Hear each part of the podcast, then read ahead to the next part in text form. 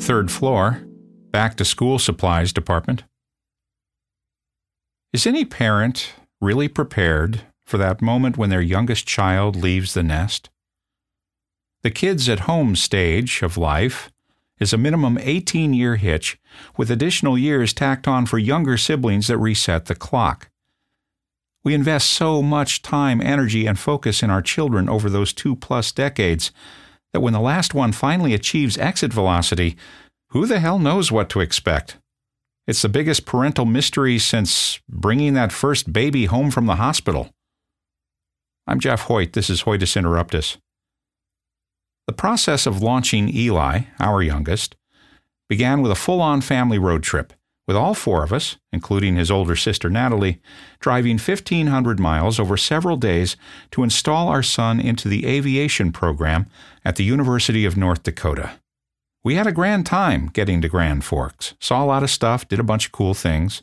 Got there, moved Eli into the dorm, ran the mandatory errands for school supplies. Staying busy helped ward off our memory of saying goodbye to Natalie when she went off to college a couple years earlier. That was hard enough. But after we did the deed with Eli, we'd be fresh out of kids to launch. What was that going to be like? Our plan was to stay a couple extra days, squeeze in a final few hours of family time, drop Natalie at a friend's house, she'd fly home later in the week, and then Cindy and I would finally point the minivan back toward Seattle.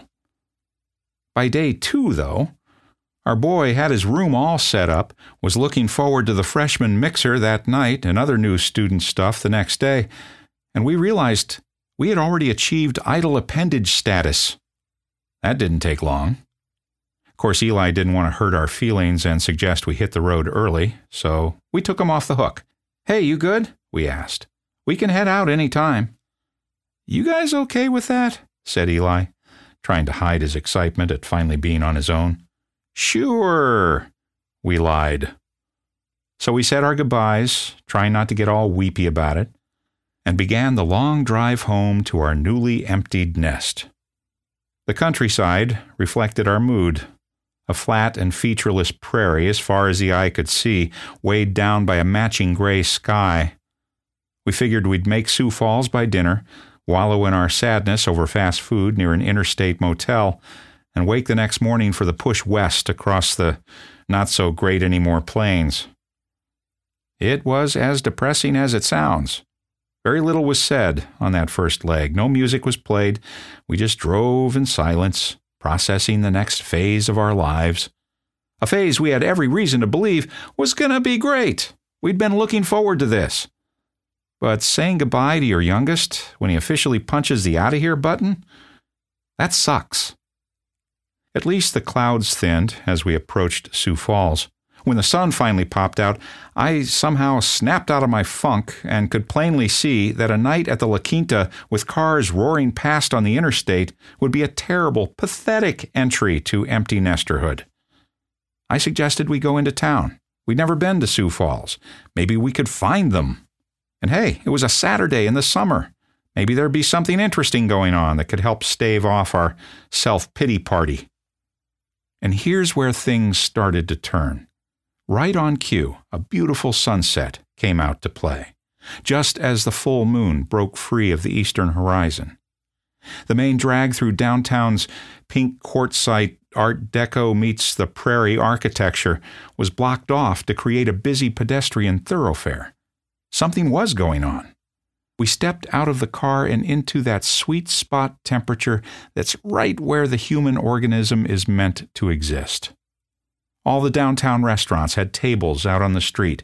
Live music was playing on every corner. We had a wonderful steak dinner, watching the moon rise through our wine glasses with a string quartet playing nearby at perfect conversational volume.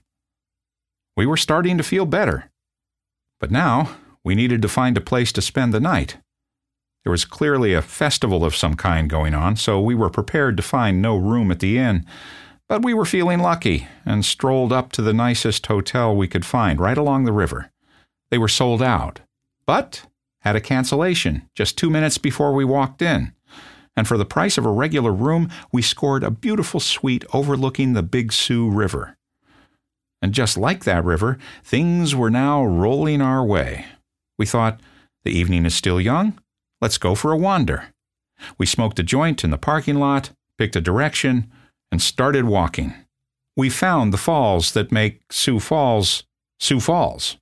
We strolled the path beside the cascading waters tumbling through the heart of town. We stepped out onto the rocks at multiple spots where you could just sit and take it all in. The scene was beautiful, the sound fantastic. As darkness fell, we found ourselves standing on a broad, flat rock at the bottom of a grassy bowl. We looked back at the moonlit falls, and Cindy said, Well, this beats hunkering down in some soulless cookie cutter motel out by the highway. After a minute or two, a young woman dressed in Native American garb walked up and asked us to please take our seats. We looked up and noticed people arranged on blankets and beach chairs around the rim of the grass bowl, waiting for something to happen. She was what was going to happen, and we were standing on her rock. A spotlight found her, and speaking as Sacagawea, she told the story of accompanying Lewis and Clark on their journey of discovery. Music swelled, and lasers painted canoes on the warehouse across the river as she described the famous explorer's passage through what would one day become Sioux Falls. On our way back to our hotel after the show, still under that beautiful full moon, we stumbled upon an open air concert by Toad the Wet Sprocket. We obviously didn't have tickets, but the show was well underway, so we were invited in to catch the rest of their set. There were no two ways about it. Our first night as empty nesters had completed its full arc, going from sad to spectacular. The next morning, we headed for the Badlands, did a hike around Devil's Tower, then it was on to Yellowstone and Teton National Park, craters of the moon in Idaho, and the wine country of eastern Washington, with that moon following us all the way back home to the island. Every year, another friend's kid leaves the nest. And every year we tell this story as a way of saying you may not know it in that emotion charged moment of driving away with your precious child receding in the rearview mirror, but you're going to be just fine. In that teary moment, you can't see yet the fascinating conversations you'll have with your grown children. You can't imagine how their wit and sense of humor will grow and sharpen.